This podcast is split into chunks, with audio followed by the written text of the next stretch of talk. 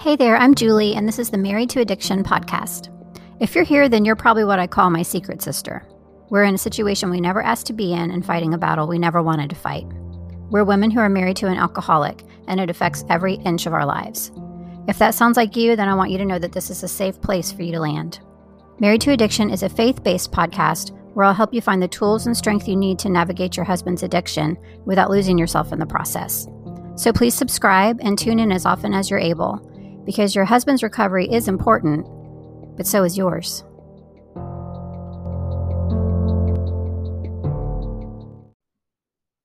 Hey there, before we get started today, I just want to make sure that you know about the Secret Sister Circle. This is something that I have just created. It's a brand new membership for my Secret Sisters, meaning other wives of alcoholics, that I really would love to have you join me in. It basically is a path to take you from being where you're at right now, which, if you're like me, you're probably in the middle of feelings of hopelessness and despair and confusion um, just not really knowing what to do, where to turn, and feeling like there's no end in sight. So I wanted to create kind of a journey for you to get you from that place into the restoration and wholeness that I know you can have in your life uh, even as the wife of an alcoholic. So, the whole vision for the membership is to get you off the emotional roller coaster of having an alcoholic spouse and just feeling like you're at the mercy of that day after day. We'll help you work through learning exactly what you can do to improve things instead of just feeling like you have to sit around and hope and pray that things are going to change someday. And also, it helps you feel not so alone because you'll have a community of other sisters who are going through the same things that you are. So, bottom line, if you need support and direction through the day to day struggle of being the wife of an alcoholic, then this membership is absolutely for you. I would absolutely love for you to join me. You can just go to my website, marriedtoaddiction.com, and look for the tab that says Secret Sister Circle. I hope to see you there. Hello, and welcome to episode 22 of the Married to Addiction podcast. This episode is entitled How Codependency Hurts Your Husband and His Recovery. And I started looking back through the episodes that I've done so far, and I was surprised that I haven't specifically covered codependency yet. Um, we're already in season two. So, this is the second episode of season two. And so, it's definitely high time to talk about this. I remember when my husband was deep in addiction, I did not understand what this meant. And then when I kind of started to grasp a little bit what it meant, I thought, that's not me. I'm not codependent. I'm just trying to help. not codependent. I don't like that label. Um, and that's that's not me. Looking back, I was 1000% codependent. I totally was. And I just didn't realize it, which is very typical for wives of alcoholics to not realize what they're doing when they're doing it. So that's why I'm here to shed some light on some of this stuff for you, because ultimately, all of these things that we are doing that we don't realize that we're doing or don't know how they're hurting us and our husband are destructive things, are things that we need to change, need to stop, need to correct, whatever the case.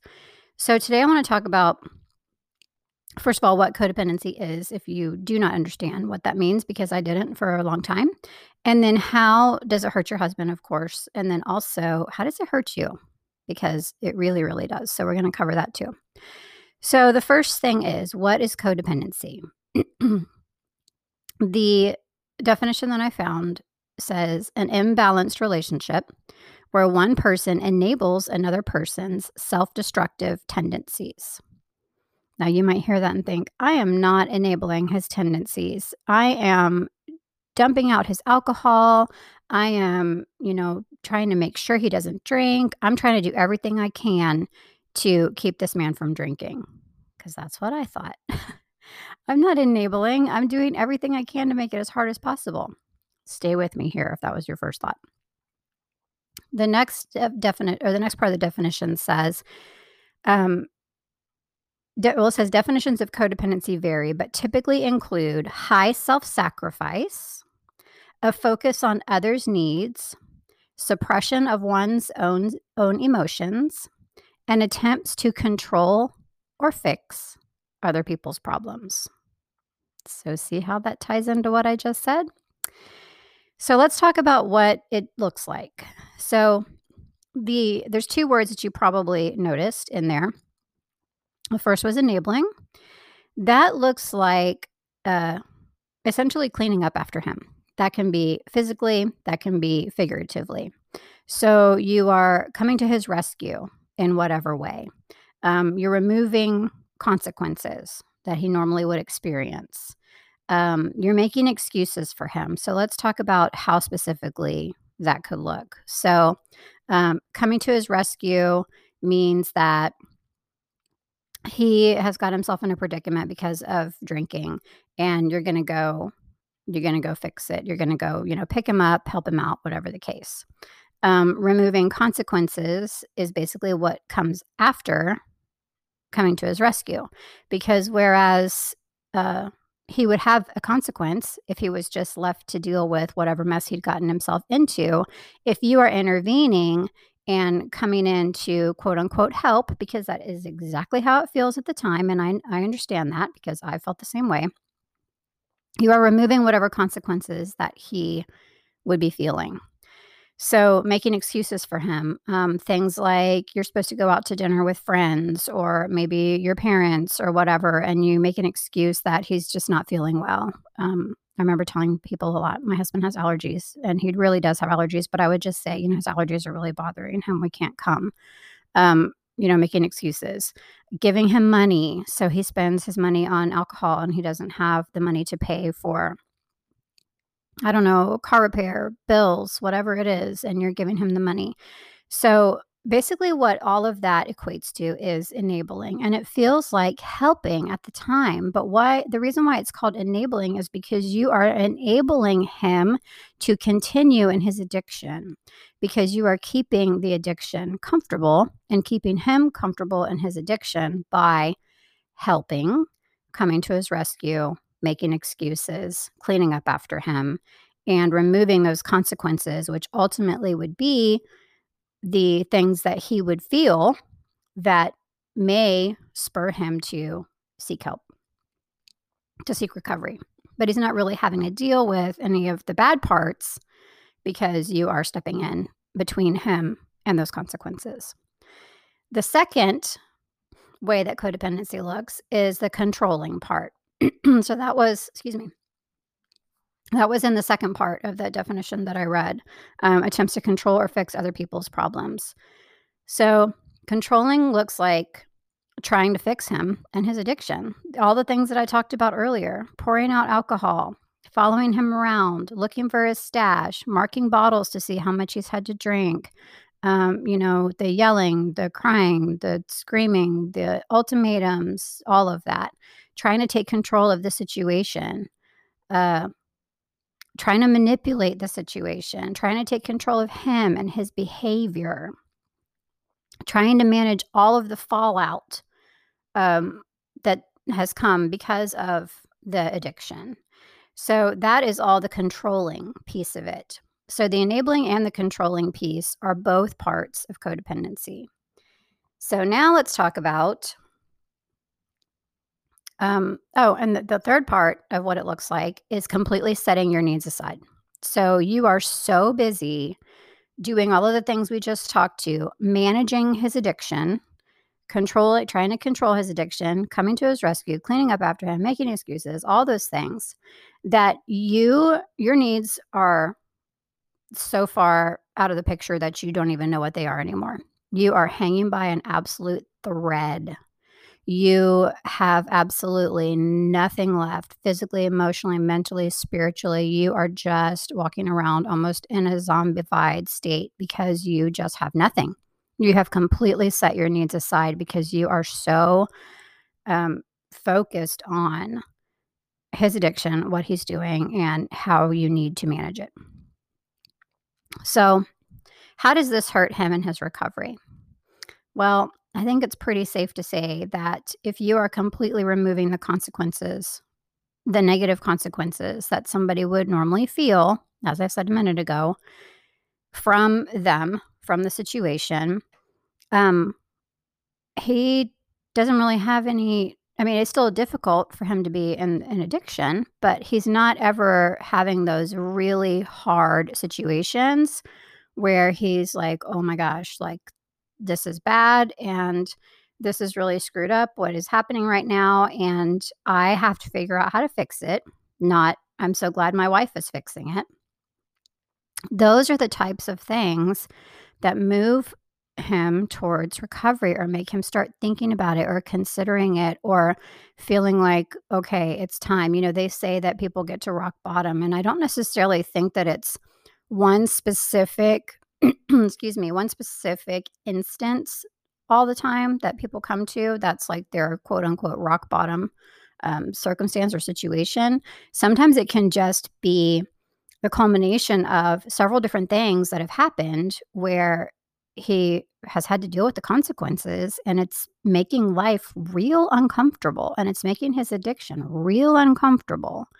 So it's hurting him and it's hurting the potential for recovery if he's not experiencing those things because you are stuck in codependency, enabling, controlling, etc. So, why is codependency harmful for you? Well, clearly, as I just said, you are completely setting your needs aside because there's no time for that because you're so busy trying to manage what he's doing. So, this looks so many different ways. It can literally be from just the basic physical standpoint, like in my case, when I ended up covered in those stress induced hives for months at a time because my body was so physically stressed and tapped out, it can be setting aside your needs for, um, you know, your own mental health. Like you feel like you're falling apart and you're going to have a breakdown because you're so busy managing all of these and you're not looking after all of these other things and you're not looking after yourself. It can look like setting aside um, the things that you need to get done at your job. It can look like, uh, you know, having not not being there like you want to be for your kids. It can look like completely forgetting about and not even considering any of your hopes and dreams and goals that you had for yourself. That's harmful for you. I mean, all of those things are so harmful for you in every single aspect of your life. So, as you can see, codependency is not just hurtful for him, it's hurtful for you as well. Very hurtful for you. So, how do we fix it? Well, the first thing is you have to recognize what that you're doing it, that you're stuck in these patterns, which hopefully this episode is helping you to do that. Because again, I did not see myself in this. I did not see that this was me. I did not relate to the word codependency. Um, but now I can look back and think, oh my gosh, yes. So I hope that the way that I'm explaining it and the examples that I'm giving you today will help you realize that you are in codependent patterns if you are. So recognizing it, huge. Once you recognize that that's what's happening, you really need to formulate a plan to change these patterns and behaviors. And getting some boundaries in place can really help with that. Um, getting some help for yourself is critical. You've heard me say it a million times. Of course, I would love to be the one to help you with that. I've got the uh, the you know, self-led course. I've got the Secret sister Circle membership. Um, I would love to help you with that. But if you do not want to get help through me, at least try to seek out Al Anon or some Celebrate Recovery or some other um, in-person help that you can get for yourself because it's absolutely critical. So you don't have to stay in codependent patterns and behavior just because you are there now. This has probably become a way of life for you. If you are doing this, you have probably been doing this for as long as your husband has been in addiction.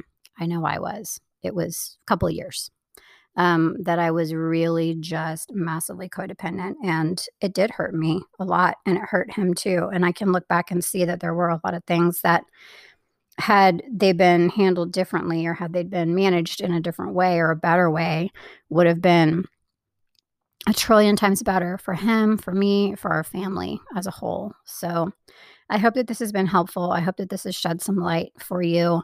If you are in codependent behaviors, you don't have to stay there. Just do, you know, think of one thing that you can change or that you can stop and commit to yourself to move forward into changing that one thing for now and then another and then another until you have begun to get out from under this because in the long run you are helping your husband you're helping yourself and you're helping your whole family I hope that's helped. Again, I would love to help you with anything. Uh, if you'd like additional support, uh, please let me know and just uh, you can just email me, Julie at marriedtoaddiction.com, or you can head to my website where there's additional resources for you and a get help button for you to move forward into one of the programs. Thank you so much for listening, as always, and I will see you next time.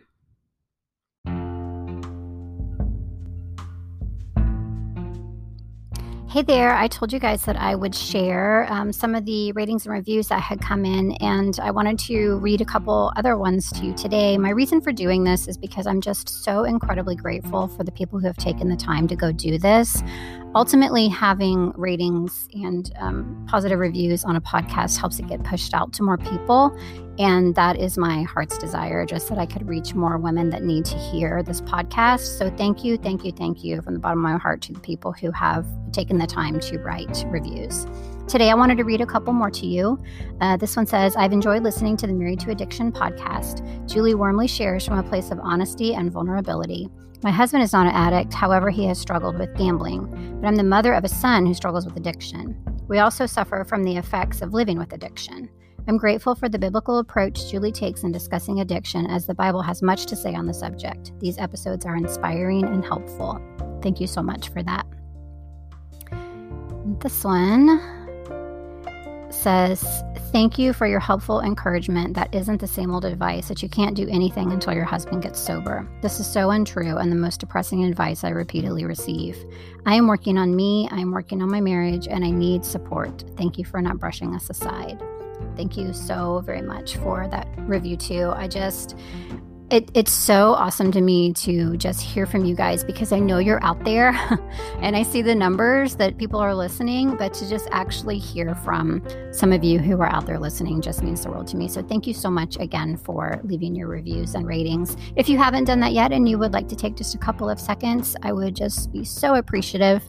Um, you can do that on any podcast platform that you listen to. And again, it would just mean the world to me. Thanks so much for listening.